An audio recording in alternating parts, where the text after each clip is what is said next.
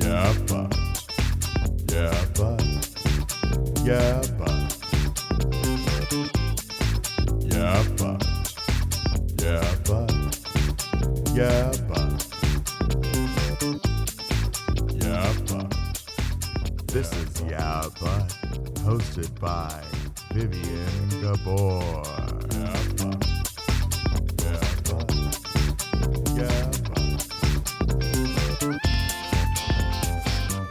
Hey everyone, I just wanted to stop in before this episode starts to apologize for the quality of my microphone. I'm not sure what was going on, I don't know what Zoom was doing, but Kiko and I had been trying to record for a couple of months, so I'm going to play the episode anyway because it was a really great conversation and I want you to hear it. But I just wanted to make sure that you were aware that yes, I know my mic quality is not great in this episode. You can deal. Have a great time listening. This is Kiko. The good thing is it can all be edited. Oh, I never edit this podcast. Great you kill. Right, well. Hey everyone, welcome to Yeah But the podcast. My name is Vivien Gabor, and I get to talk to one of my best Scottish friends living over there in Glasgow. Uh, don't worry, that's the only that's the only time I will pretend I can do a Scottish accent because I cannot. Uh, everyone, it's Kiko. Hello. I I am. It's a private shame of mine that I can't do a Scottish accent, considering I have Scottish family. There is a lot of people that try and, and it is always guaranteed to be absolutely awful.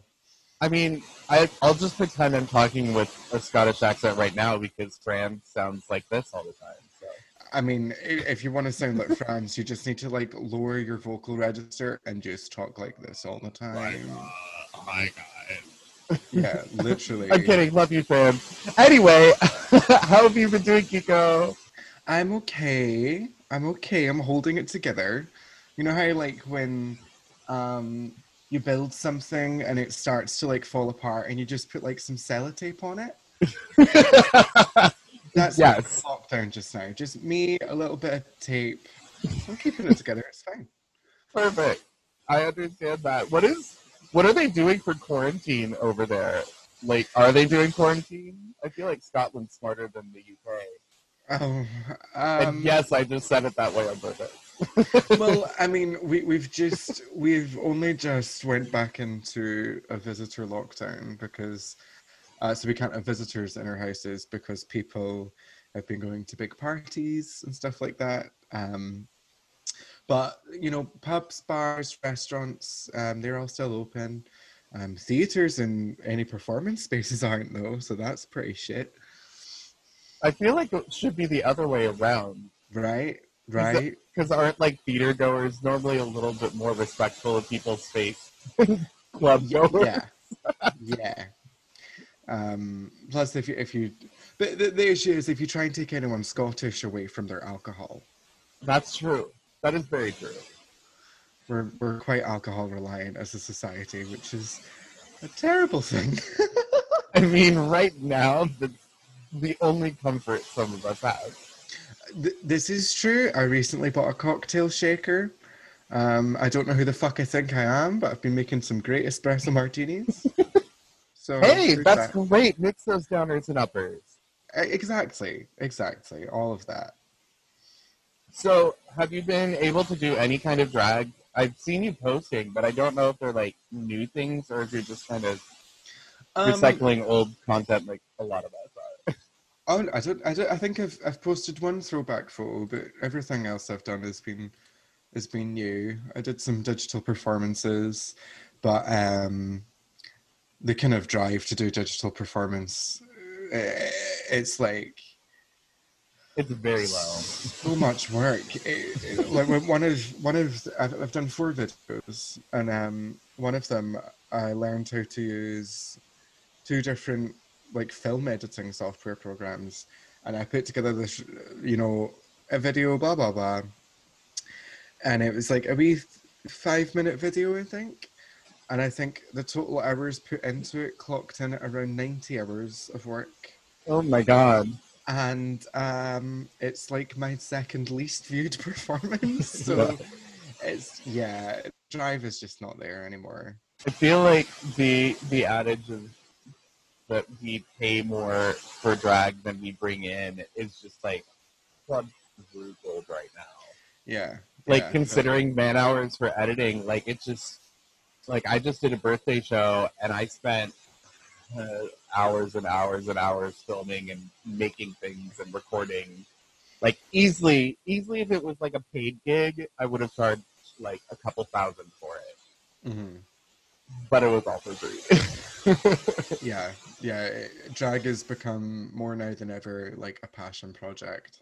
Mm. Um, it's really not something that at the moment there's any kind of feasible career options. Yeah.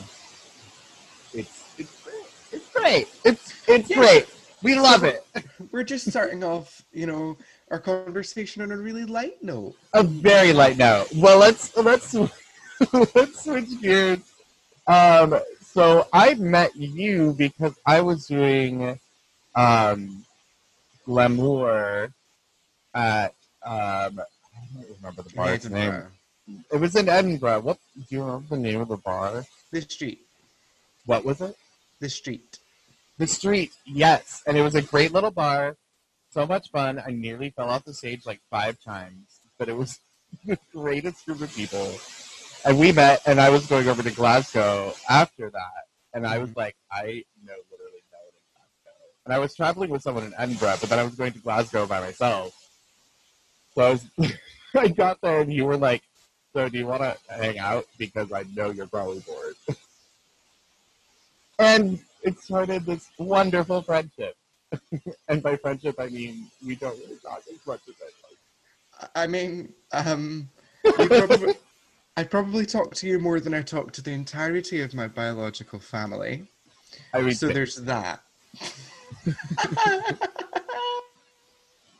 um, but how about you tell people a little bit because I feel like Scottish drag is very overlooked. Um, Okay. especially by drag race. Um, Who?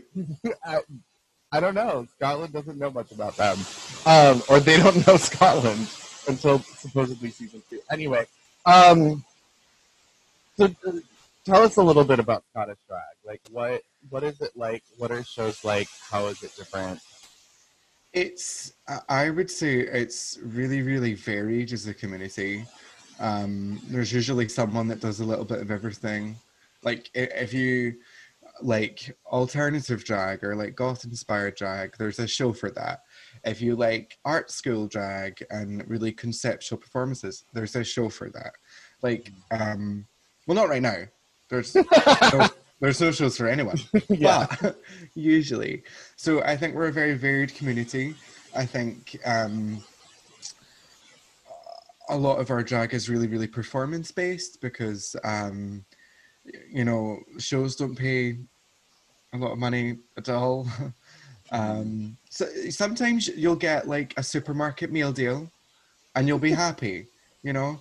yeah. And, and that's fine. And maybe maybe a taxi home, but that is really yeah. really questionable out there.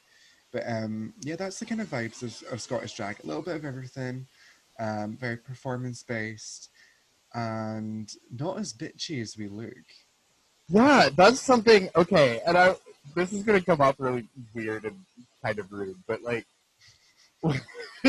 when I got there and started like seeing shows, I was like, oh my god, everyone's gonna be so mean. Like you all look like little bitches, and then like people were coming up. I was out of drag. Like, let me just preface it. I was out of drag, and I went to AXM in Glasgow, and I was there by myself. Like you hadn't shown up yet and I was sitting in the corner, and like six people came up to me and were like, "Oh my god, you're amazing! How are you? What's your name?" Blah blah. Like I was just like, I've never, I've never in my life have someone like actually come up to me out of drag in a gay bar and be like, "Oh my god, you're great." Oh, really? It's yeah, like Scot- Scotland is a very like it's a very warm place, and by warm I don't mean the weather. You definitely don't. opposite of that. But it's the people there seem so much kinder and so much more welcoming than most other places I've been.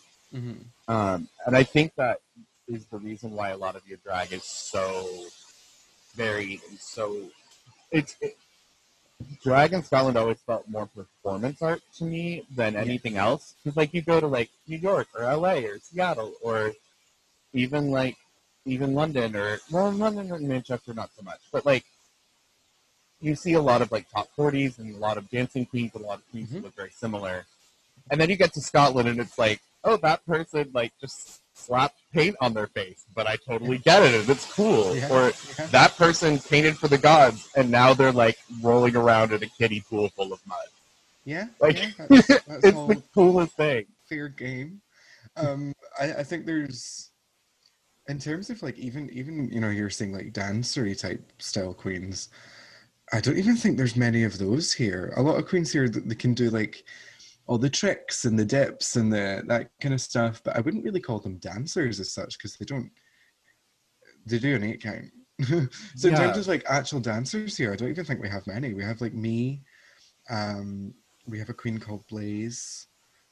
Oh, people that actually actually dance. But yeah, so so like there's only a few like that, and then there's only a few that do like pageant style drag and full Mhm. glamour, stones, um, sculpt wigs, and then there's only a few that do comedy. So we've got a little bit of everything. Our our eggs are in like every basket. Fingers and all the pies. As As many were. pies as possible. Many pies as possible because we're all fat. So and all of those pies are fried with Oh, brown absolute- sauce on them. deep fried, girl. Ah, so good. Honestly, that's my best memory of Edinburgh. Is after that show, we all went upstairs to the fry shop, and I had a fried cheeseburger for the first time. I had deep fried pizza. I had Are these just not Deep things outside of? Scotland? no, absolutely not. There's no shop in New York that I know of where you could get a deep fried ham.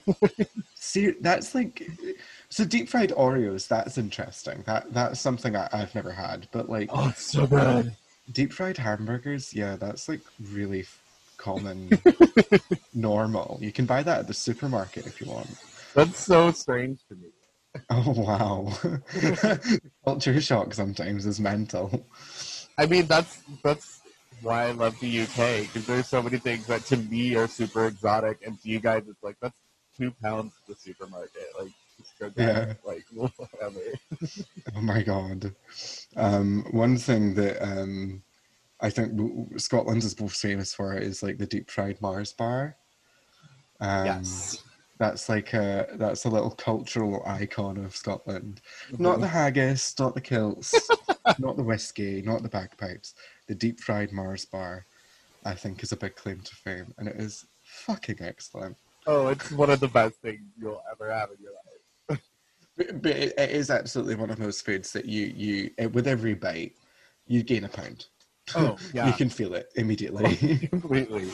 Kind of like going to McDonald's and getting a Cadbury egg um, McFlurry.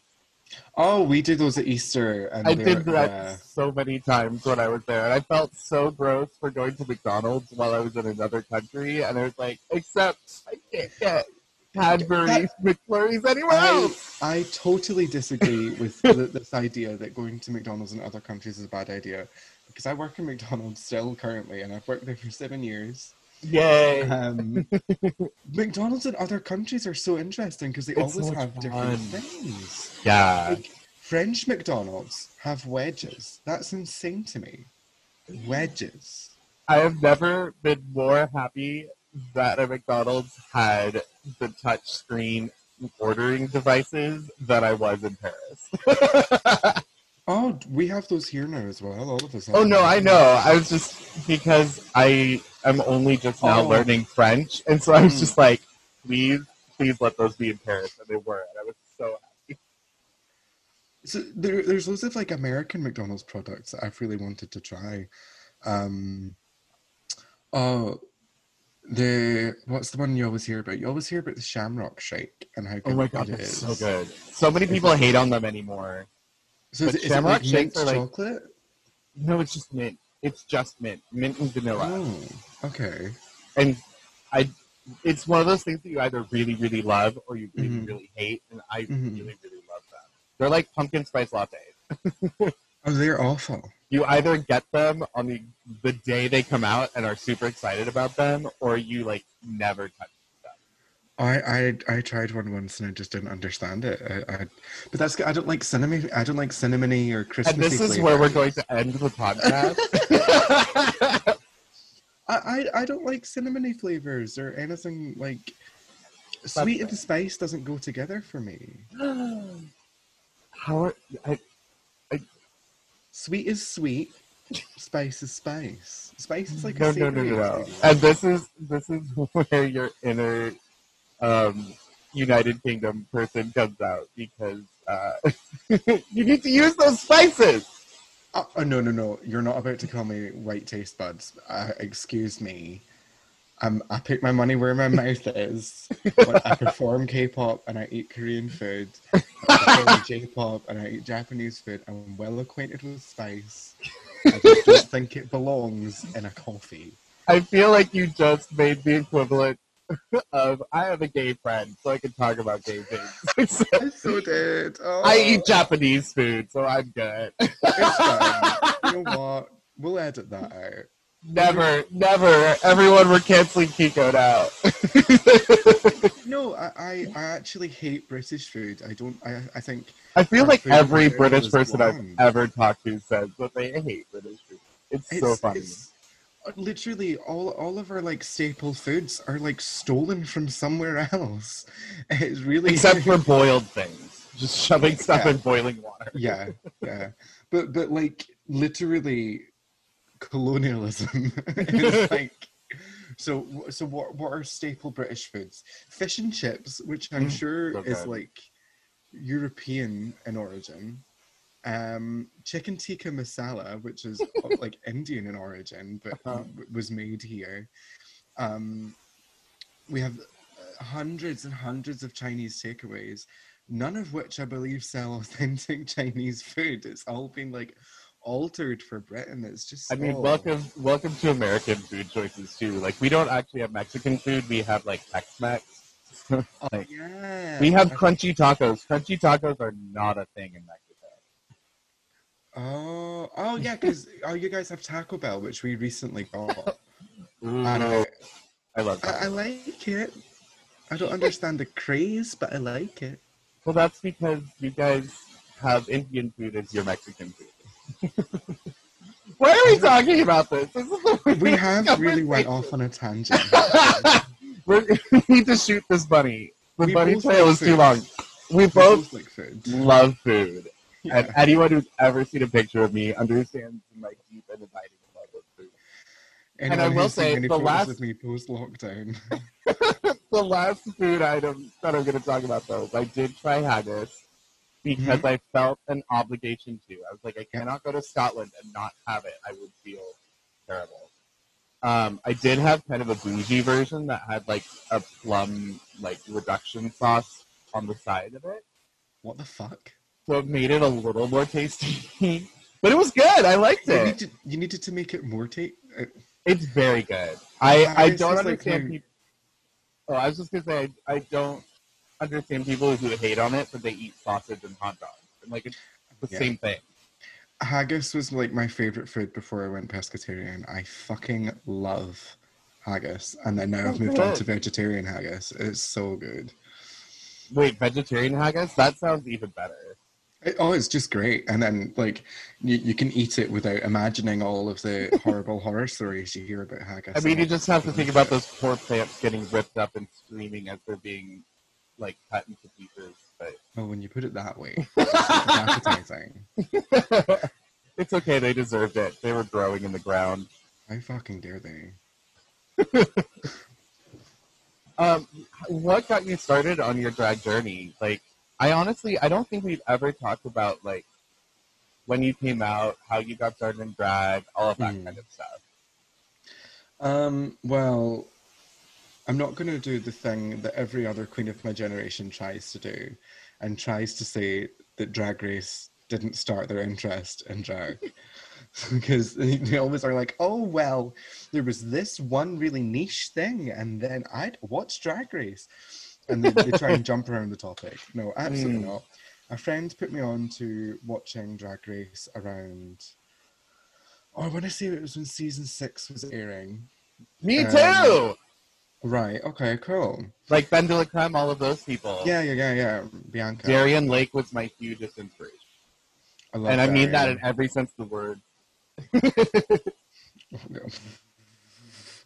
Um, but yeah, so that that started my interest in drag because before then, all I kind of knew was like traditional British drag, which is like um, Dame Edna Everage, Lily Savage, you know, these kind of um, comedy queens who would do what we call like pub drag, you know, um, the kind of drag that is accepted by the the the straight community. Um, or man in a wig, as we'd also call it Yeah. which would not it isn't a great way to describe it. But um, yeah, so that's the only kind of drag I, I knew of before. And so Drag Race opened this kind of world of, oh, you can do this and you can do this and you can do this and you can pretty and you can dance. And so from there, um, I was about 16 and I started um, channeling an interest of makeup, um, an interest in Japanese culture, Korean culture, all into who I now call Kiko. Um, so yeah, i i- it's just kind of drag is kind of taken on my my previous interests and like the K-pop industry and anime and um oh what else? Dancers, women, all all these like interests I had and encompassed it in this one thing, and I've been kicking Mhm. about. I've been perf- performing for around just over three years now, and um, yeah, I've been a a skid mark in the Scottish drag scene for three years. they can't get What a way to put it. What a way to put it. Even No when you wash it, it doesn't come out. Absolutely not. Absolutely not. I'm still fucking here. Um, and what is what is kind of the uh, how do I put this the the cultural ramifications of being gay in Scotland like? Because I was I'm only when I visited I've only visited twice and I was only there for a few days each time and I, so I like mostly stayed in my Airbnb or like took Ubers places or things like that. So like I didn't really see straight people I was in drag. But like, what is what is the the culture like over there in terms of? I mean, I think we've we've definitely moved re- relatively. I think we're very very. Oh my god, I can't speak. We're relatively progressive in terms of like politics. I believe. Um, our our current politicians in power are are very forward thinking. There's been a lot of good moves made in the past few years um, for gay and trans rights, which has been really really cool. Um, in terms of like the public eye, um, in more recent years, we've had drag on um, campaigns for the Glasgow subway, not the sandwich shop, the the underground. yeah, Um, yeah. And um, so we've had we've got a drag queen on on the ad campaign for that at the moment. Uh, we've had drag queens on the British Broadcasting Company's Scotland channel. Um, loads of big drag ads for Drag Race, obviously, and I think it's all been relatively well accepted. But before lockdown, I, I would walk to and from my shows in, in drag um, or get public transport in drag. It's never really massively bothered me. Um, but I, I do feel it as like post lockdown, the people that are out are the people that are disobeying the guidelines. Mm. So in general, I, I don't enjoy being out and around in Glasgow at the moment. But, but before, I think we were doing great. It was very accepting. That's Um, good. Yeah, Scotland seems like a really progressive country Mhm. as a whole. I mean, obviously, I'm speaking very generally, but as a whole, There's- the country seems very progressive. there's a lot of progression, but there's a lot of oh, how do I describe it? Like old habits, old habits die hard kind of situations Mhm. where like were raised calling corner shops racist names. We're raised calling takeaways racist names. Yeah. Um, even a minute ago, when I, when I said like man in a wig, I would never usually say that kind of thing. Um, no, but in the con- in in the context of this podcast, we understand why we say that. yeah, no, of course, that of course. sort of thing. But, but yeah, so there, there's, a, there's a lot of parts of, of Scottish society that is very stuck in their ways, and I, I would Mm. say we're still with the UK in terms of like. I don't word it? with, with the UK in terms of like racist undertones uh, Yeah. um, and and fear of the different. But I, I do think on the surface we actually are a pretty progressive nation, which is, I mean, thank fuck because I'm fucking mental. Well, and I, I, not to put too fine a point on it, but I do think that Scotland is miles ahead of England. Um, having spent most of my time in England, hmm um, uh, most of my time over there in England, I definitely see Scotland being quite a bit ahead. Like I got a chance to sit in on Parliament one time, and they were discussing they were discussing universal health care, or you guys just call it health care. Uh, you, don't, have to socialize your health care because it is um, for now. um, I don't say for now. Don't scare me, girl. well, but so we, I got to go and sit and watch Parliament, and they were discussing healthcare bills, uh, and it was so strange to me that they would let this, this, is it the speaker is the person in charge of Parliament. um, the the speaker. Oh, I'm not massive in politics, but the, the speaker kind of controls the motion. Yes. Will let know so, who speaks when and, and that kind of thing. so the speaker was letting literally every uh, PM from uh, not PM MP, literally every MP from England speak as much as they wanted. And then as soon as one of the Scottish MPs would stand up, it was like, oh, we don't need to hear that. I don't care. We're gonna move on. yeah, they don't. I was, I got so mad because like the the MP from Glasgow specifically stood up and she was like, "There is a drug problem in my city, and people are dying from overdoses in larger numbers than ever before. You are not doing anything about this. When are we going to talk about this?" And the speaker was literally like, "You can keep asking, but we're not going to talk about it." I was like, Yeah. "Ah, what? How can you do that?" That- so that's a- weird. a massive source of, of discomfort um, in our society because that, that, I mean that's why the whole nationalist um, independence movement hmm kind of started. Um, and and when you look at it on paper, uh, I see it as fairly clear cut, but that's because my political views are usually rather liber- liberal. But Yeah. um, the, our our Scottish issues really being given justice in Westminster. Uh, should our politics still really be set, decided with uh, in, in in England between English people? Like, I, I think something is um, that often comes up is we, we've they've devolved so many powers to the Scottish Parliament now. Um, I think a lot of people are just like, "I'll just devolve the rest. Like, just get it over and done." with." yeah. Um, but yeah, it, it's uh, we had an independence referendum, and it was actually really, really close. It was, I want to say, forty-five to fifty-five. That was Um, just last year, wasn't it? Or two years? it was a, a few years ago, a few years ago now, um, and it, it was a no vote. But there are now calls for a second independence referendum because a lot of the promises, as politicians do, a lot of the promises made were never followed through on, um, and and people kind of want to re-go. But I think all of that is kind of on pause with with coronavirus. I, I think that the the focus is on kind of controlling the COVID nineteen pandemic and Yeah. and trying to make the best moves to keep people safe, keep the economy safe. Um, all in spite of your prime minister, or not your prime minister, but the prime minister of England. well, still my prime minister, unfortunately.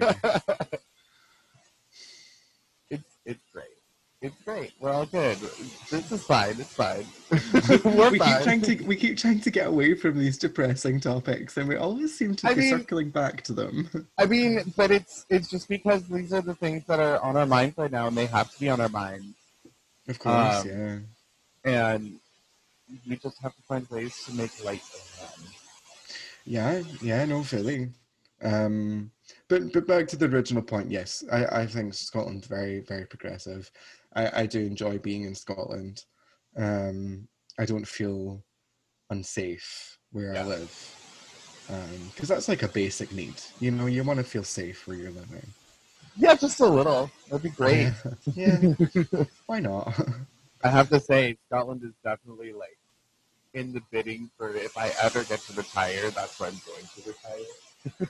I mean, just we have loads and loads of lovely, lovely landscapes outside of the city. Just don't move to a city.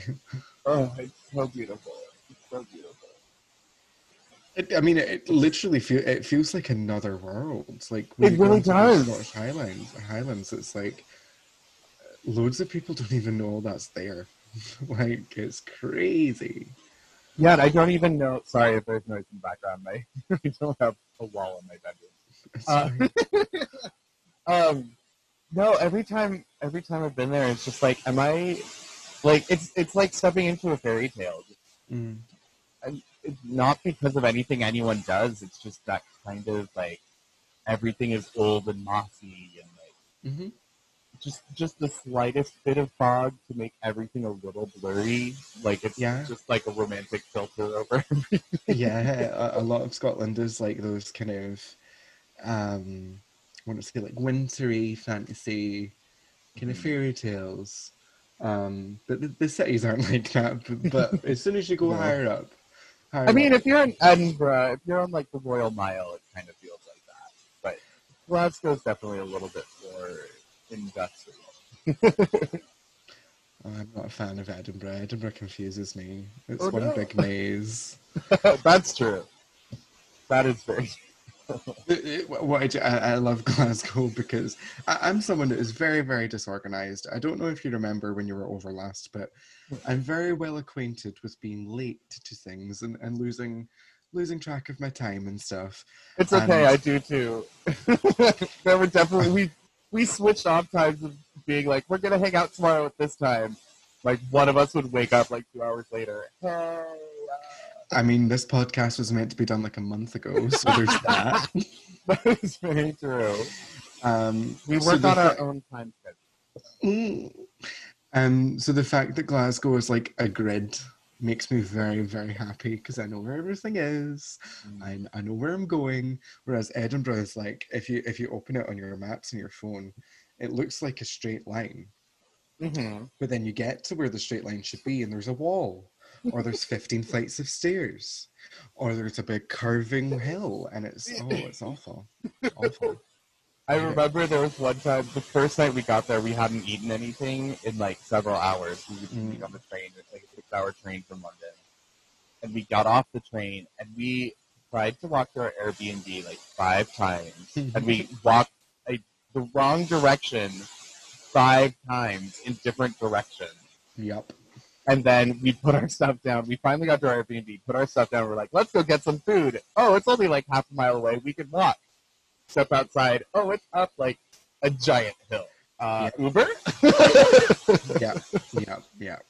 And U- Uber is something that's only got here in the past few years. If you came here, like I want to say, two to three to four years ago, that wouldn't have you wouldn't have gotten Uber anywhere because there wouldn't have been Uber. I would have just stayed in the Airbnb. I'm good. There was there was like the world's oldest pub like right across the street. I would have just gone there. oh, oh no. Home in the pub. Home in the pub. Oh Seems god, no. typical. I couldn't. I that's that's one thing. So like in in my out of drag jobs, um, it's always very interesting for me to work around a lot of straight people because it's like looking into a different like world entirely. Mhm. I was in work the other week and and and this this guy, bless him, he was like, um, I'm gonna try to do an Irish accent and it's gonna be really awful, but I'm gonna give it a go. it's gonna be better than Um, I do. Have you ever heard of OnlyFans? It's this thing and, and they're making thousands of money. And I was like, yeah, honey, OnlyFans has been around for us for like years. um, and then and then he was like absolutely losing his shit over it's called a back sack and crack. I was like, yeah, so like a, a full Brazilian then, yeah. What's and he was like his little mind was like blown because he was dared to get a back sack and crack. And I was just like, oh, Oh, honey. Oh, honey. that's so cute. Try getting your entire body sugar. yeah, oh yeah. Oh yeah. so that that's I don't I've totally lost my train of thought. I don't know why I started talking about straight people at my work. Um it, it happens. there was a point. Um, so um, I was talking about only going to pub and home, pub and home. Oh yeah, yeah, yeah. And so when, they always ask me like, "Oh, what what what clubs do you go to?" And I'm like, "Well, I've got an excellent choice in Glasgow of all two gay clubs that I can go to." um, Both of which are really lovely clubs, I will say. yeah, yeah. I'm a Compared to queen in one of them. Here, I prefer them, so that makes me feel better. Oh, really? I've always kind of idolized the. I've always wanted to go to like an American gay bar. I mean, the, it's just a different, um, different feeling. Mm-hmm. The New York ones, especially, are very small, so they're really crowded, and they can't really handle that. I get panic attacks in crowded spaces. Yeah. So I yeah. like the ones in Glasgow because they're much larger and open, and like there's generally a lot more room to move around because they're mm-hmm. not as busy, but in a good way. My lips are sealed. I don't know what you're talking about. I mean, for instance, I went at Pride this last year. I went Mhm. to, um, oh shoot, which one was it? I went to therapy. Went to therapy, which is anyone from New York will know where therapy. Okay, I thought Anyway, it's it's me. a two no, it's a two level bar. It's a two level club. I thought you were I've telling like- me you'd been to therapy for Pride. No, but like, that's the beauty of that no. name, and that club is actually closed now. Closed. So. Oh, okay. Oh well. Um, but it was so busy. It was they were on a one in one out basis, Mm, and like you, I got in and could not. move. mm. Like literally, you had to wait like two hours to get to the bar. Getting up the stairs, you had to like push people out of the way. It was awful. I I think bars at Pride are like that because our bars are like that at Pride. It's awful. I hate was going out in Pride. terrible. Oh, I hate it. I hate it. I hate it. But I love that you guys like at least get dressing rooms. Yeah, yeah. Not, Like, um, not in all of our clubs, but yeah. Uh, is it the Dark Lady? Is that the name of the the club that I've performed at? No. You're giving me really. Lady. No, what's the name of the club that I normally perform at in Glasgow? Uh, The one uh with that's oh, uh, Delmonica's. Delmonica's. I don't know where I got Dark Lady. Yeah, that's yeah. Delmonica's. Is my has- camera frozen? Yes, your camera's frozen. But it's Oh, okay. that's You're just giving me you're giving me a weird look in the, the frozen picture, and it, it honestly makes me feel fairly normal. So uh, Anyway, so Delmonica's. Will I try and fix it? I just I love it because it's actually a fairly large dressing room area. It's like a karaoke room, but like Yeah, yeah. It's not. It There's enough isn't room to it actually, like, dressing room, change. a- Hmm? There's room to actually like change. And I did my makeup up there one night, and like the only Um, the only problem with it is you can't like jump when you're performing because you'll hit your head. But yeah, Delmonica's is a big mezzanine, and I, every time I perform, it's very interesting because I'm like you. I'm quite. I'm quite a tall gal, a very very tall woman. I mean, it's a good thing that I don't really dance. I just kind of stand and deliver, and occasionally run forward and then back up slowly. Or eat an entire bowl of ice cream. Wait, did I do that one? There? No, I You did that one in. Edinburgh. Oh well, yeah, but you know. Did I do that in Glasgow too? I don't think so. Okay. Well, for those listening, I have this number where I do Jar of Hearts by Christina Perri, and I eat an entire pint of ice cream in the course of the song. So inevitably, there's some point near the end where I'm like, shit, I, I still have half of a pint to go. I have an ice cream headache, and I just have to shovel it in. And I'll like start feeding the audience, and like it'll get in my hair, and I'll like suck it out of my hair. And, like, it's Oh, that's that's a Great. performance that you will never be able to bring back post Corona. It's very true. I'm not feeding anyone ice cream after all of this. just means I have to like actually eat the whole pint myself. Oh. I did learn. I did learn. Mhm. If you want to do that in a number, choose like coconut milk based ice cream Yeah. because it doesn't give you an ice cream headache like dairy ice cream. I mean that, and you don't try and feed it to anyone that's lactose intolerant. Intolerant. I thought that's where you were going with that, but okay. No, that's not where I was going with that, but that's fair For any vegans, you just like walk up to a vegan, here, have some ice cream, and shove it in there. oh no. My camera is frozen again, hasn't it? It's okay, yeah. This is awful. I'm This taking is off just the camera. this is this is real drag. awful. It's okay. I'm fine looking at myself while we record because I'm actually in makeup today. I mean, I'm always in makeup, but I'm actually in makeup today, and uh, I'm very vain.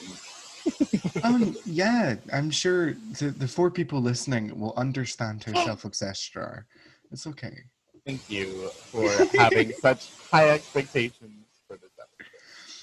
Uh, well, really, all it is is my own expectations for myself bleed out into my opinions of drag in general. So it's all just a self-read. It's okay, girl. That's completely fine. Um, so you mentioned earlier um, that you tend to do more like K-pop, J-pop kind of performing. Is there a reason for that? Like, where did that come from? Where are those influences from in your life? You know those kids in school that would just sit in the corner and um, have no friends and um, a drawing pad. Mm-hmm. That was me. Did you work Um, ears? Yeah. Of course Yeah, you did. Of course you I fully Don't did. worry, I sat with those kids. I didn't have any friends either. I wasn't. I wasn't one of those kids, but I didn't have any friends, so I just sat with them all the time, and they didn't care.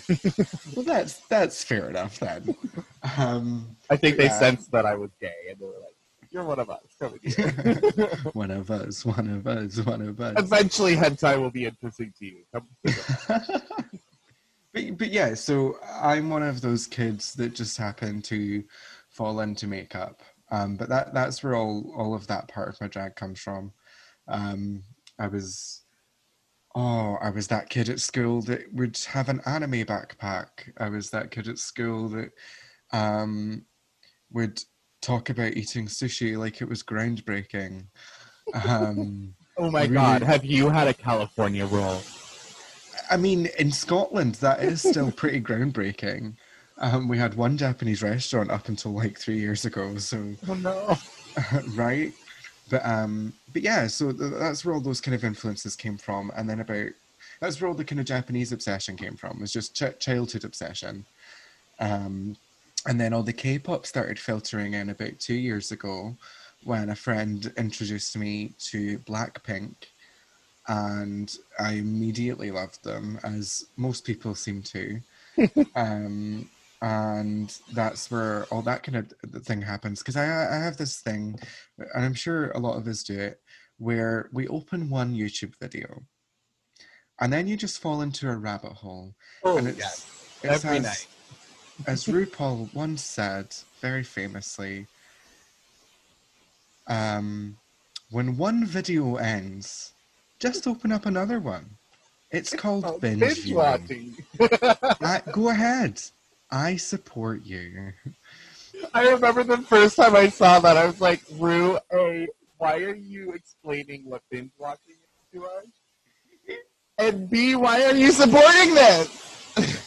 Excuse me. I need someone- line. I need someone to tell me to go to bed, not someone to tell me keep watching videos. Like, thanks, bro. I Yeah. will put money in your pocket. I, so I fell down a rabbit hole of, of videos about K-pop, and um, I think I want to say it was a couple of years after Gangnam Style, but a couple of I want to say well, I don't know, but yeah. Um, and that's where all the obsession has come from now because I've always loved girl groups. That's one thing I really miss about Western pop music. Western pop music.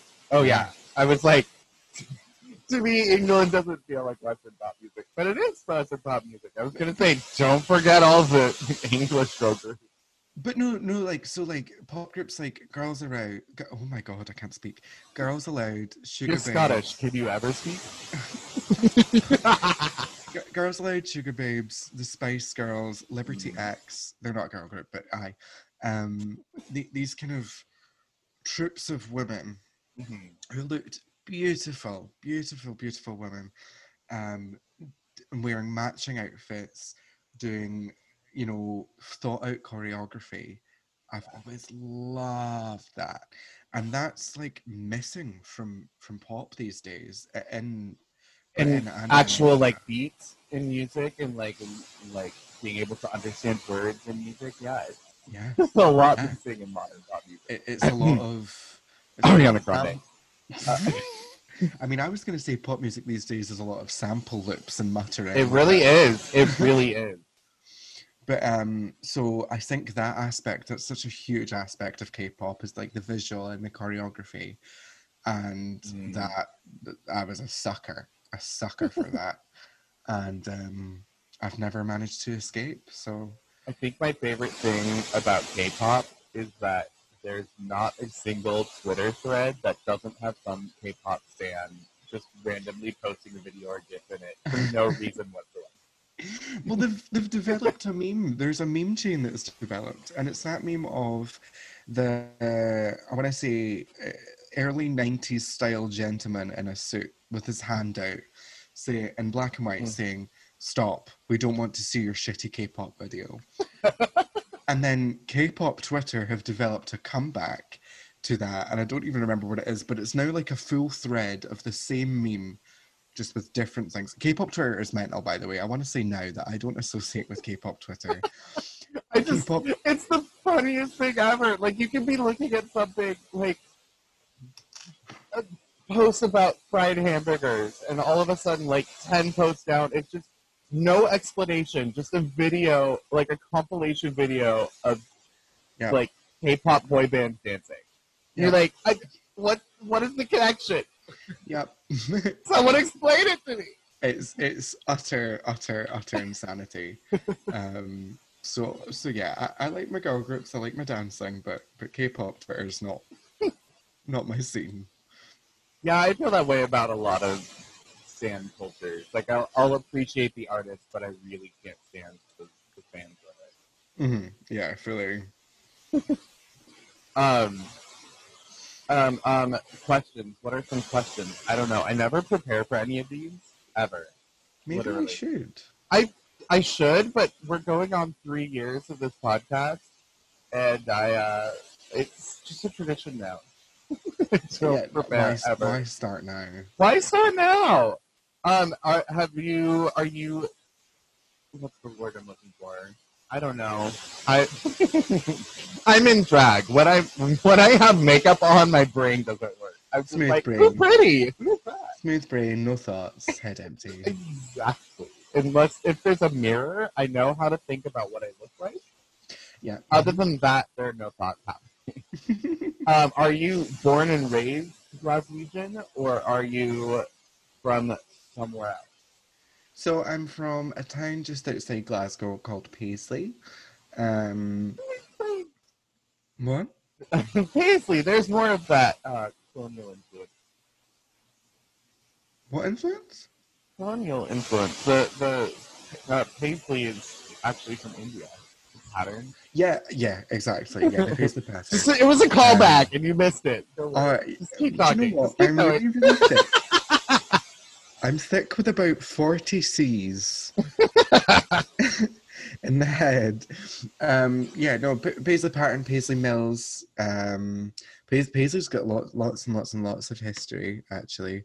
Um, all of which I don't find interesting at all because I hate history. But anyway, um, so yeah, I'm from a town called Paisley, um, and I moved up to Glasgow uh, four years ago. Um, yeah, as, as soon as I as soon as I could get out of Paisley, I did. Um, because I, I think almost going back to the, circling back to the conversation we had earlier about you know progressive attitudes. I think also you're probably only exposed to that because you're in the city, and no one's shocked by anything in the city. like you know anything Yeah. goes but as soon as you as soon as you leave cities i think that's where you see the the deep rooted issues with anything that's different Yeah. so um i didn't even uh, like even even now when i when i walk out the door i think i'm quite i'm quite femme presenting i'm i'm you know i've got long hair i always have a makeup on um and that kind of stuff that would not fly in paisley ever Mm. um, I remember when I had the audacity to go out a, f- um, a fringe or bangs, if you want to. I had the. Fringe. Would you like a fringe, love? Fuck off. Um, Quite had the- cute, in it. That's awful. but I had the audacity to grow out my hair and get it bleached, and um, that, that That's up the for- devil. Just so That- you know, Bleach that is made some the devil. very very uncomfortable walks to work from that Mm. so um but yeah so i moved up to glasgow th- four years ago and i've been living my life in glasgow since and then, yeah it's, it's been great um i actually moved up here to do a nursing degree that i never completed because I mean, and that's okay. No, like my whole family were like, no, no, no, you'll be a terrible nurse. You'll be an awful nurse. And then when I dropped out, they were like, oh yeah, so you must have been bad then. And I was like, no, excuse me, I was an astounding nurse. I just like dressing up and dancing on stages more. Um, Completely fair. but that went to utter shit as well now. So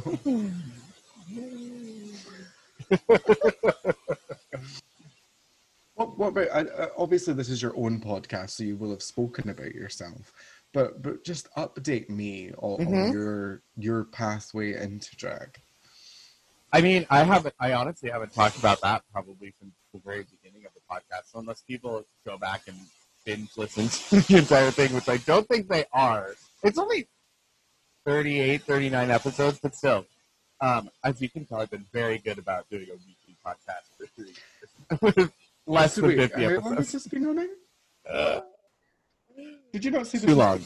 this It's been on for like three years, but there was like a year and a half in there that I was like, I was houseless, or like I was moving around, or I was depressed. Or, like, Yeah, the like that. entirety of 2019, you just didn't really bother. Just- I mean, honestly, most of 2019 I didn't really post much. Um, it was a lot. It was a, it was a year that uh, I went through a lot. Yeah. Um, I, I mean, like I said earlier, season six of Drag Race was a huge influence. My first ex it, um, showed me the Sissy That Walk music video. Um, I have a Mm. very like clear memory of like sitting in bed with him and him being like, "Oh my god, I have to show you something. I think I want to try drag." And so he showed me the music video, and I was like, "That's weird. Are those women or men? I don't understand. Why do they have boobs? What is this? I don't get it.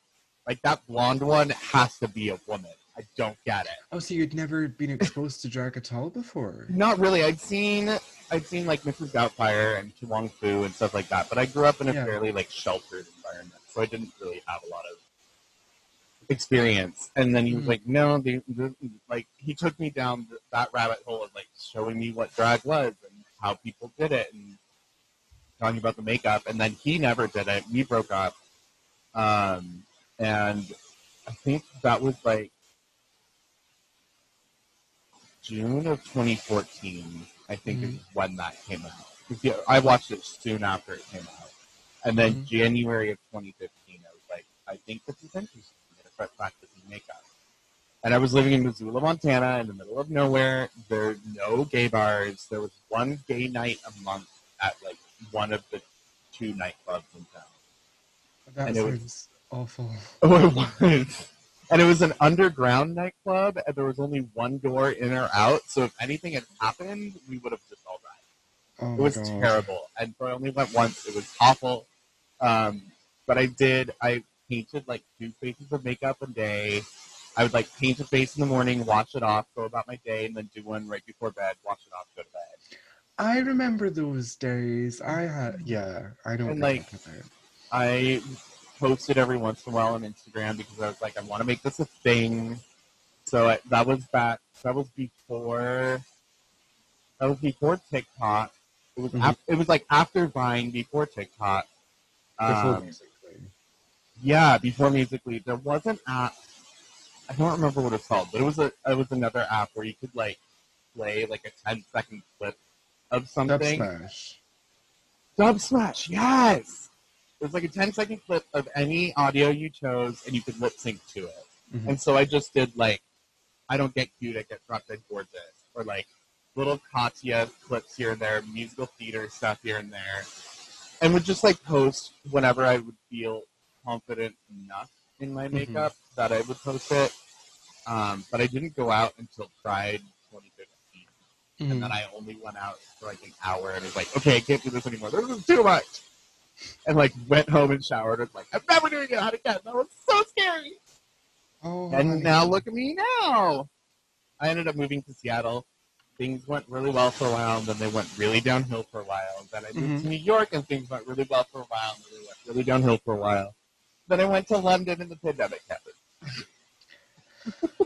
So Oh. apparently, I'm just never allowed to. no, it's it's all building character. Something I've always really found so cool about you actually is, is like you're moving around is great. That would stress me out. Oh, believe me, it's stressful.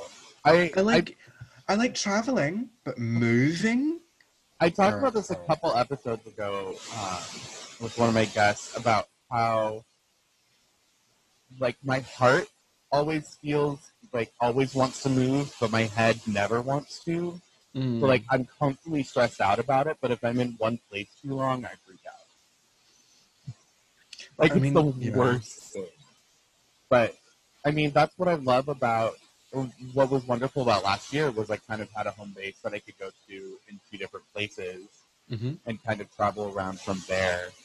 Um, and hopefully that'll happen again in the future. But um, yeah, yeah, just, hopefully it it, won't be too long.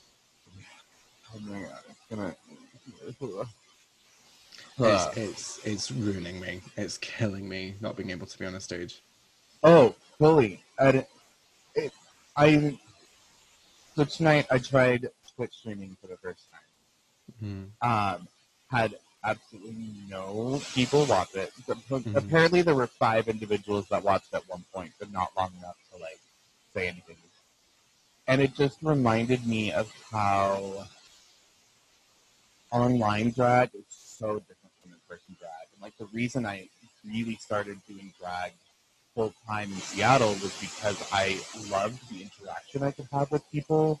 Yeah. I loved going out. I loved attention. I'm yeah, an attention whore. Um, most drag queens are. I know. Um, I, I mean, I'm the youngest in two families, so I like attention. Um, but uh, going from that and and having that kind of constant affirmation, an immediate affirmation, because when you're performing on stage, you get an immediate satisfaction of, oh, they really liked that. Oh, they really didn't. Let me try something else. Oh, they really liked that. Let me keep doing that Mhm. versus online you can do something and be like like I sit and I edit something and I think it's the funniest fucking thing I've ever seen in my life and then I'll post it and it gets views and I'm like, Yeah. well, great. I guess I don't know what other people like. Yeah, it, it is really, really insane trying to navigate um, online drag because, like, the, the thing I've kind of noticed is, as with anything, when something's new, everyone's like, oh, wow, this is so cool, this is really cool. And everyone's doing it, everyone's watching it. So, like, the first few months of online drag, I was like, oh, wow, this is really cool. It's really cool that you know we've came together like this as a community. It's really cool that the fans are supporting it an awful lot. And then the the hype around it died down. Then a lot of queens were like this is so much work. We all got burnt out. the, the the any kind of tipping all died out. Mm. And and now it's like basically doesn't happen here yeah. at all anymore And even beyond while but even beyond livelihoods, like it was it was the way that I got out a lot of what I was dealing with in my life. Yeah. Like it was how I.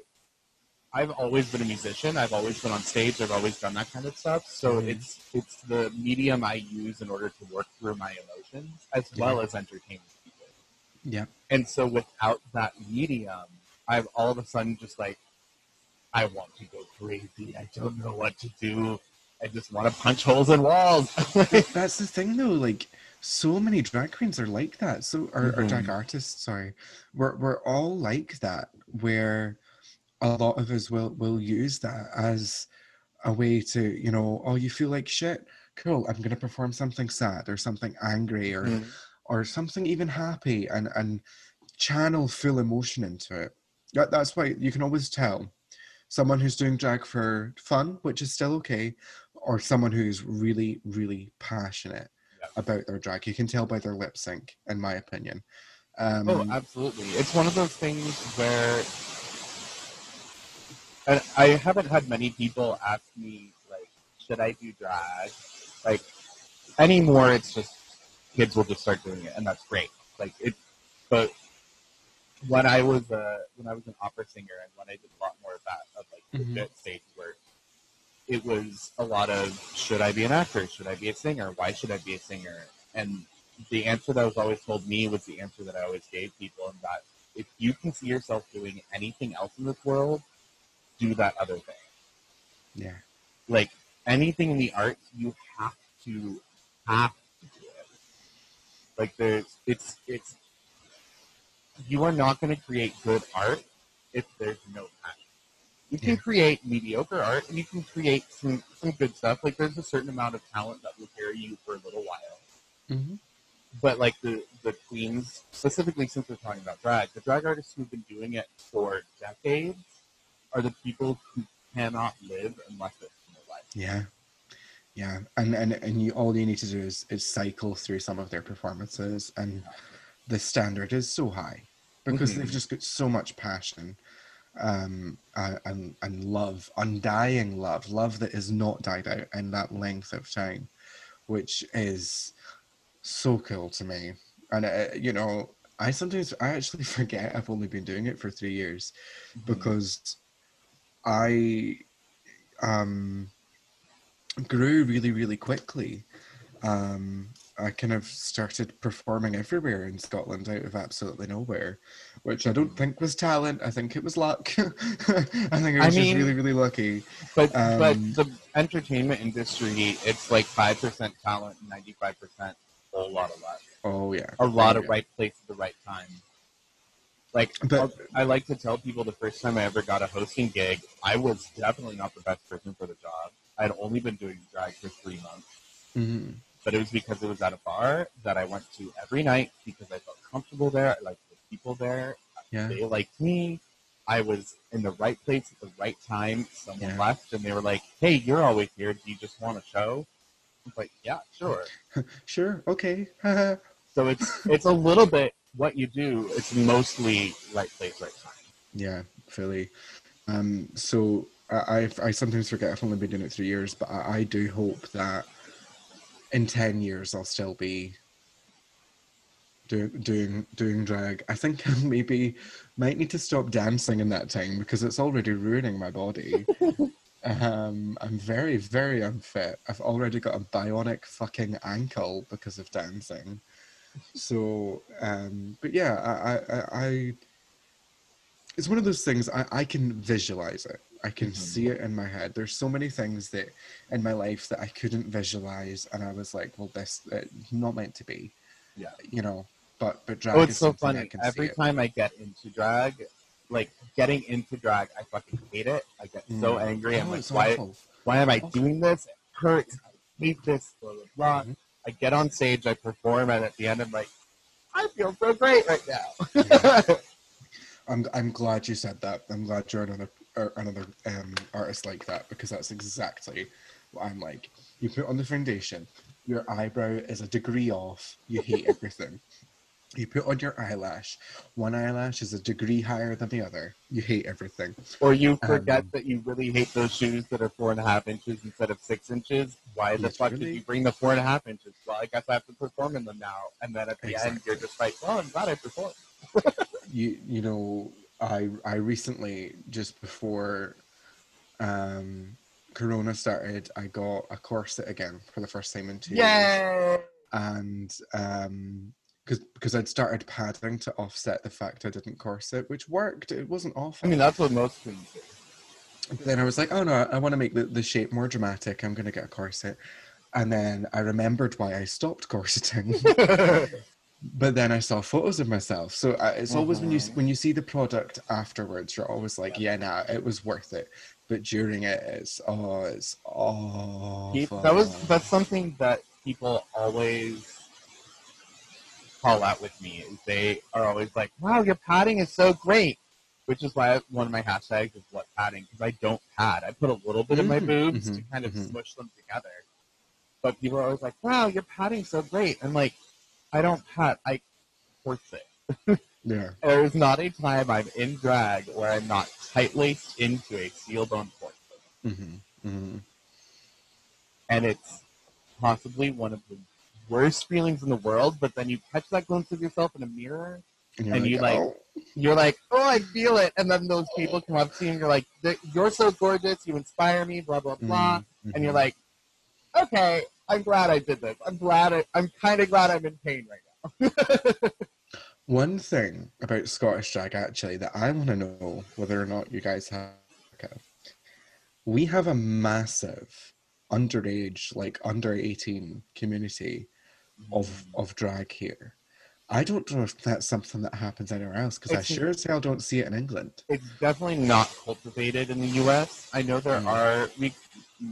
The term has kind of come about to be drag kids.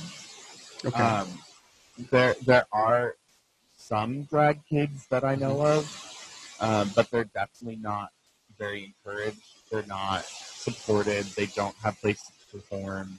Mhm. Um, there aren't drag shows that, that I know of other than like Drag Queen Story Hour or like the occasional now drive-in drag show that kids could go to, but it's not most drag in the U.S. is just in clubs and just 21 plus. 'Cause over here you have to be 21 to drink. Over there course, it's yeah. 18. So you can. So like every once in a while, like when I was hosting shows in Seattle, I would bring in 18 year olds every once in a while, and they were allowed to be in the dressing room and they were allowed to be on stage. Um, I had to warn all of the other performers beforehand because we weren't allowed to have alcohol backstage if there was Mhm. someone under 21. Um, but I would kind of work around that a little bit, but we couldn't have anyone under 18. Mhm.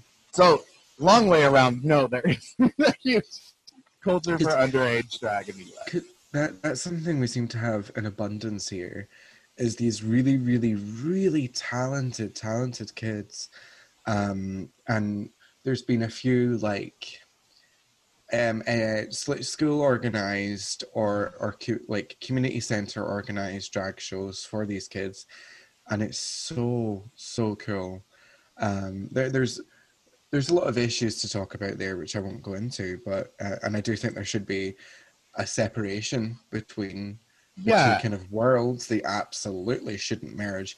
But I, what I find so cool about Scottish drag is that, you know, spaces have been created that weren't even there five years ago when I was their age.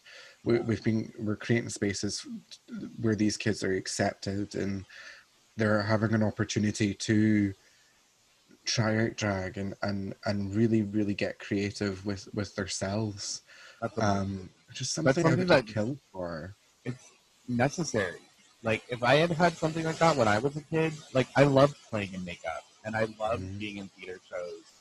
I hated memorizing lines. Like Yeah. that's why I'm on why I do drag. is because Yeah. I can lip sync and if I forget a word here and there, it's covered. Uh, but like like flip twirl if, if I had known about drag when I was 10, 11, 12, and my parents had been cool with it, I would have been doing it back then. Yeah Like yeah that's what that's the thing with a lot of queens who start and are like, I'm just doing this to get on drag race. I'm like, I'm doing this because I can't not. I would have been I've been doing this my whole life. yeah I remember being like I must have been like four or five years old. And like dressing up in my mom's nightgown and like Mhm. wearing her high heels, which high heels for her were like two inches, but to, like two inches to a four or five year old is a lot. It's a lot of inches. Um, and like stomping around the, the living room, being like, "I feel so pretty. This is great." Of course, it was a velvet nightgown, so like, take that as you will. Velvet is still one of my favorite things. I, like, I had the exact same experience, except le- I've, I've been leveled up in a way. My aunt had, I think I want to say five inch white PVC boots. he had right. go-go boots. Oh, higher, thigh highs, Oh my god, right? Stiletto. amazing! And I, I used to steal them and I would steal my grand's scarves and wrap it around my head, like like long hair. Um and, and stomp about like that. I just had a recovered memory. Oh my god. I remember being going over to my nana's house, uh, my mom's mom, Mm. or her apartment, while my mom was like working. 'cause she used to work at the zoo in Seattle, Mm. and when we were very little, we couldn't go along with her. Um, and I would go over to my nana's, and she would babysit my sister and I, and I'd be like, "Nana, I want to put on nail polish." And so we'd like go into the bathroom, and she'd like polish my fingernails, and then Mhm. like. 10 minutes before my mom was supposed to be back, she'd be like, okay, we need to take the nail polish off because your mom's not going to be happy. yeah, yeah. Oh, it's Oh, it's that's so strange. always it's similar- always in us. It is Yeah. always in us, and it's something that should be cultivated. You just it's it's not anything to do with like being effeminate or being masculine. It's it's everything to do with just I want to express myself and be creative and have fun. And if I want my nails to be colorful, I want my nails to be colorful. Like It's so it's so innocent because the argument Mhm. I always see is that oh you're you're taking away kids' innocence. It's- And it's like, are you It's not just letting their mind blossom? like would you say the same thing about handing them a piece of paper and a bunch of like Crayola pens and be like, you can't have these. It's gonna take away your innocence. Yeah. I mean, no, it's the exact same thing, just on a face. if anything, what's taking away kids' innocence these days is like internet. I mean, That- that's what ruined mine. Like, I mean, did we ever have innocence? well, you know what, Vivien? You can fuck off. No, I think fucked. I think there is something to be said for like, like you were saying. I don't think there should that kids should always be performing. Um, I don't think kids should necessarily be performing in the same places that we've always been performing. There should be safe Um, spaces. They yeah. should absolutely be safe spaces, just because it's hard. Um, as as someone who has produced a couple of online drag shows, Mhm. it is hard telling a drag queen, "Hey, I need you to like come up with a number that's family friendly," and they're like, "So like Disney." Like no, just like something that doesn't have a bunch of swearing and isn't like yeah. overtly sexual for once. Not that I Yeah. want to like temper your sexuality because that's why we're all in this is to like express ourselves. Mhm. But like every once in a while, I need you to understand that like a twelve year old could see this, yeah. and it's not my job to decide when they should be exposed to certain things. Yeah. So like, it's it's hard. Um, but if you can create those spaces where, uh, where people can be creative and it isn't forced into a specific box, Mhm. that's a very special. Absolutely. No, there's there's so many things about Scottish drag that I, I do really love. Um, I, I love how, you know, other genders doing drag is so not an issue here. No one really cares. There's a lot, like, no one cares about what your gender is and your drag. No one cares about what your body is like and your drag. People just care about what kind of drag you're producing. Um, that's Meaning, something like, I've what- loved. Like if you're putting effort in. Yeah, they just That's- effort, talent, style, like That's always been my thing. If I'm producing a show, I don't care what you look like, how long you've been doing it. I just want to see effort. If it's your second time in drag and you're busted as fuck and your lip syncing isn't that great, but you're trying your damnedest and you're living Yeah. your life, I'm gonna love it. Yeah, fairly. But if Um, you're like 40 and busted and you've been doing drag for 20 years and you don't care anymore and you're just doing it because you have to, I'm probably not. Not reading anyone in particular there. Honest, honestly, just just saying, I fostering passion. Is Yeah. important. Um, but so that that's actually that is the exact word I would describe the entirety of the Scottish drag scene with is passion. Mm. There's so much.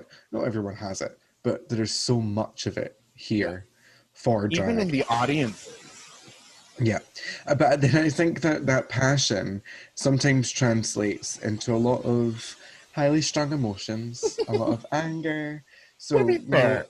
in the in the UK, we are viewed as like the the Twitter drama community because we You guys? are- Have you ever seen Chicago Twitter? I haven't actually, but we air absolutely every piece of dirty laundry out on Twitter, and it is really, really not good. It's something we do need to change as a, as a community. I will say every now and then I'll like log into Twitter and see like someone responding to something. It's usually like it's usually like you or like Blue Dazzle or like Don't say it's usually me. or like no no no just from the people that I'm like friends with on Twitter. Like I'll Mm. see you like ending a conversation or just like making a comment and like oh god there was drama. Scrolling past it. So, so that- that's something I think we need to work on as, as a community because we, in the UK, we are we are viewed as the dramatic, angry ones. But I I do think that has its root in passion. It's because everyone cares so much mm. about them about themselves, but about other people and and their shows, and so yeah, I think there's a lot of misunderstood passion. And Yeah, I and I will lot say- of negative energy, but I think we can work on it. Yeah, and I will say, having grown up with a father who's Scottish, and whose family is very Scottish, like going to the Highland Games every year, and like Yeah. listening to bagpipe. music. He was I've never been to on. the Highland Games in my life. Oh, it's so much fun. The caber toss is hilarious. Um, or he he was born on uh, Robert Burns' birthday, so we always went to like the Robert Burns parties and things like Mhm. that. Anyway, so I grew up in a Scottish family. There is a specific brand of passion that Scottish people have, not in a bad way. It's it's That's the best way it's ever been described. like you can call Americans very passionate because we're just big and loud and like opinionated, Mhm. but Scottish passion is much more like it, the, the the roots the roots are a lot deeper. It's a lot more just like we know what we're doing, we know what we're about, and we're passionate about that. Mhm. Um, it's hard to explain, but like it's it's definitely like I think most of the world who would see that drama would take it as like a bad, negative, terrible thing. When in Mhm. reality, like I see it, and I'm like, oh yeah, I got it. I mean, like fair- it's this enough. very specific type of passion, and it's one of the reasons I love performing there. Like I performed at the Rabbit Hole, and I, you know, I don't move very much when I perform. Mhm. And when you're performing there, you really can't move a lot because it's Yeah. like like less than a meter wide stage. and, Yeah, like, you've got you've four got or three, five meters three square blocks. it's not three- very much. And three like square blocks to perform on, and the room is always packed. and it's packed, so you can't do anything. But like the the littlest movement, and the crowd just gets so excited. Like I would Yeah. move my arm, and they're like, "Oh my god!"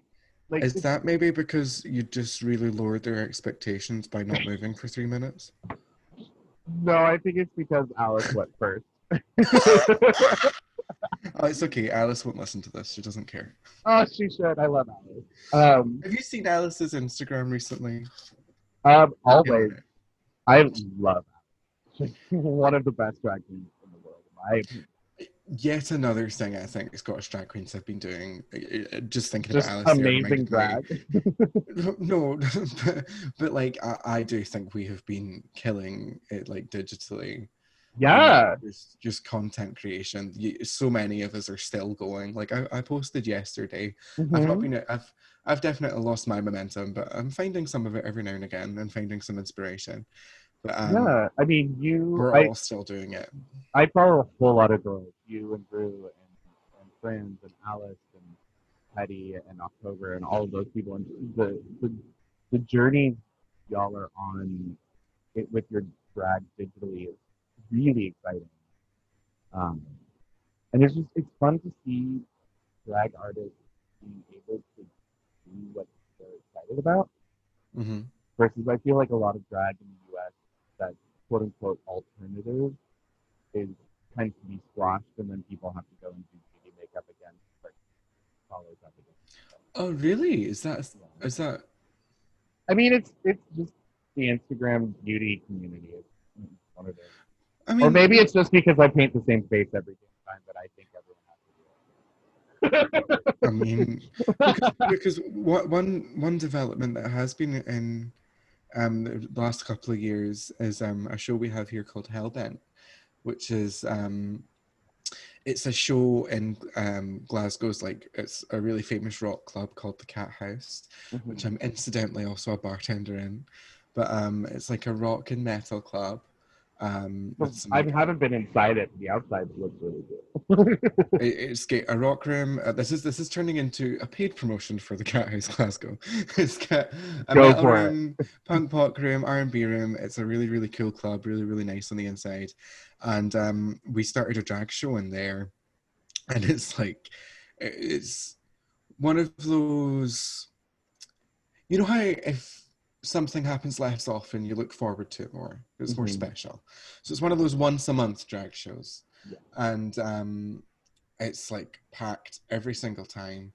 And there's like little to no pop music. It's all alternative drag, and it's just all really, really appreciated and, and, and blossomed. And, and queens from all over Scotland will come and do guest slots, and it's really, really cool. We had some people up from England as well. Um, I couldn't imagine a community that that actually tells a, a, a part of drag to fuck off and change. I that's. I mean, welcome to most American shows. Like New York, LA, Seattle, all of them. Like there will be like one, maybe two alternative shows, and the rest mm. are like.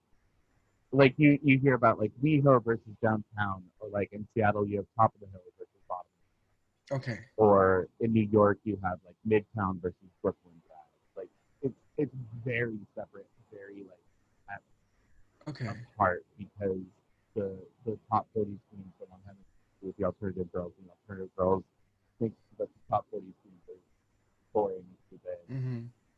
Versus like going to a show in Glasgow or Edinburgh, you have like you're saying, this incredible mix of both, and it's so cool that I think what it is, I think what it is, is you you all have this expectation of your audience that they're willing to go on a journey with you.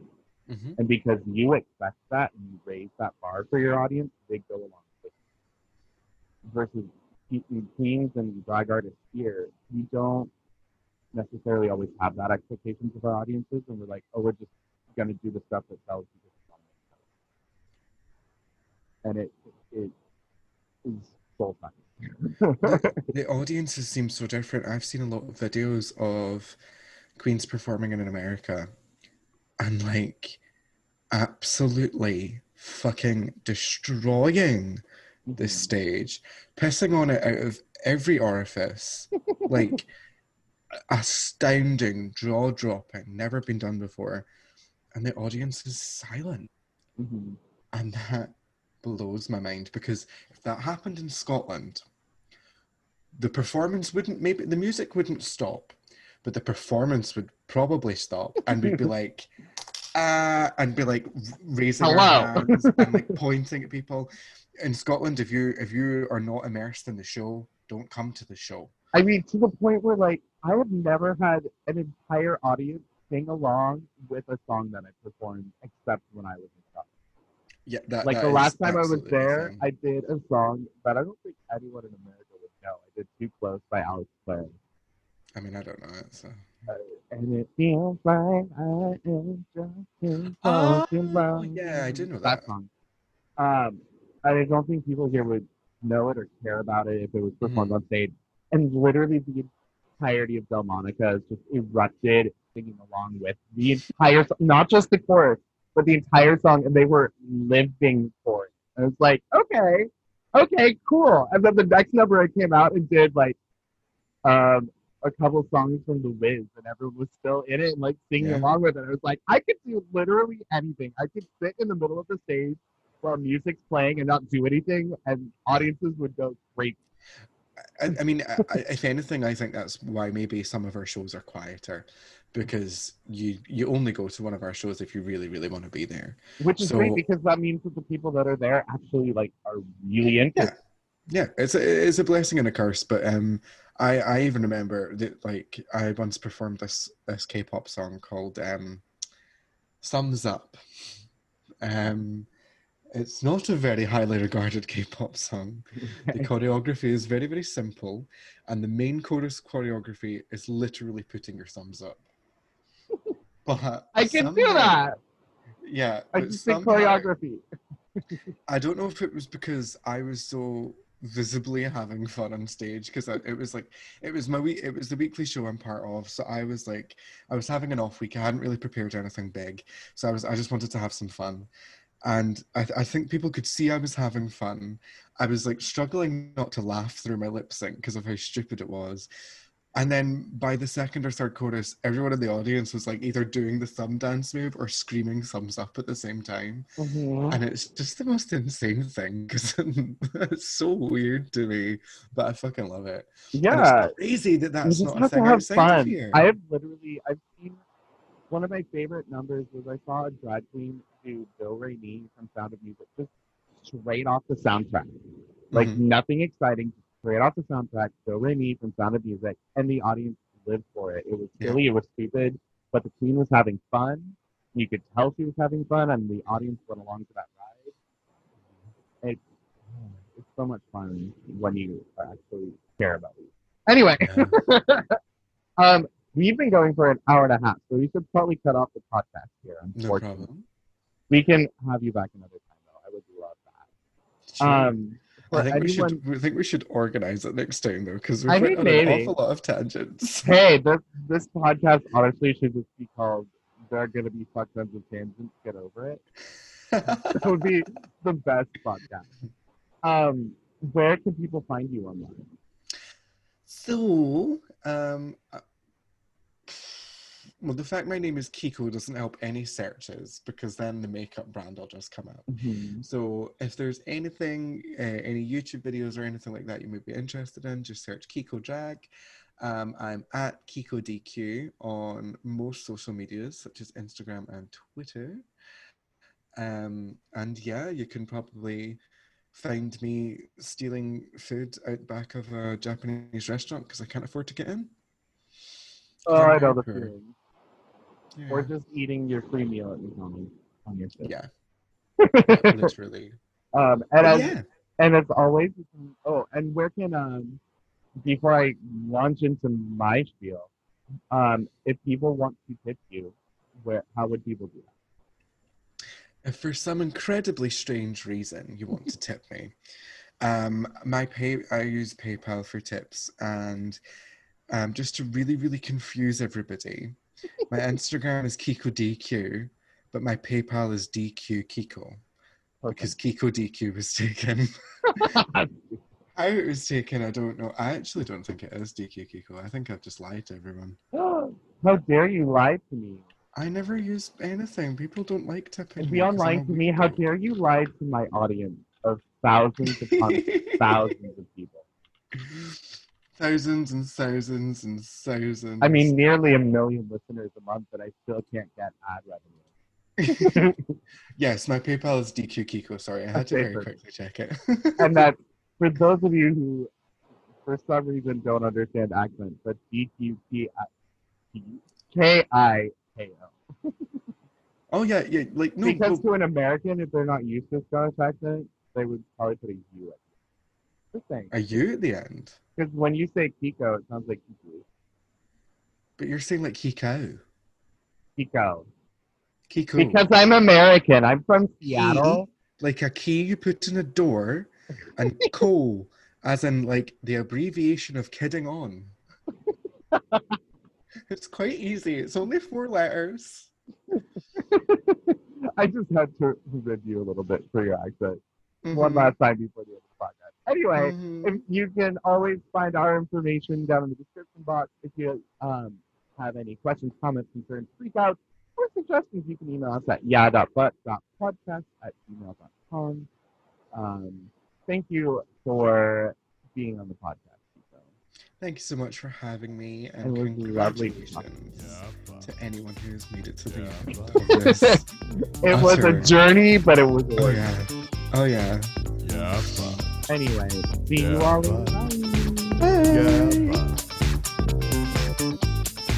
Yeah, but.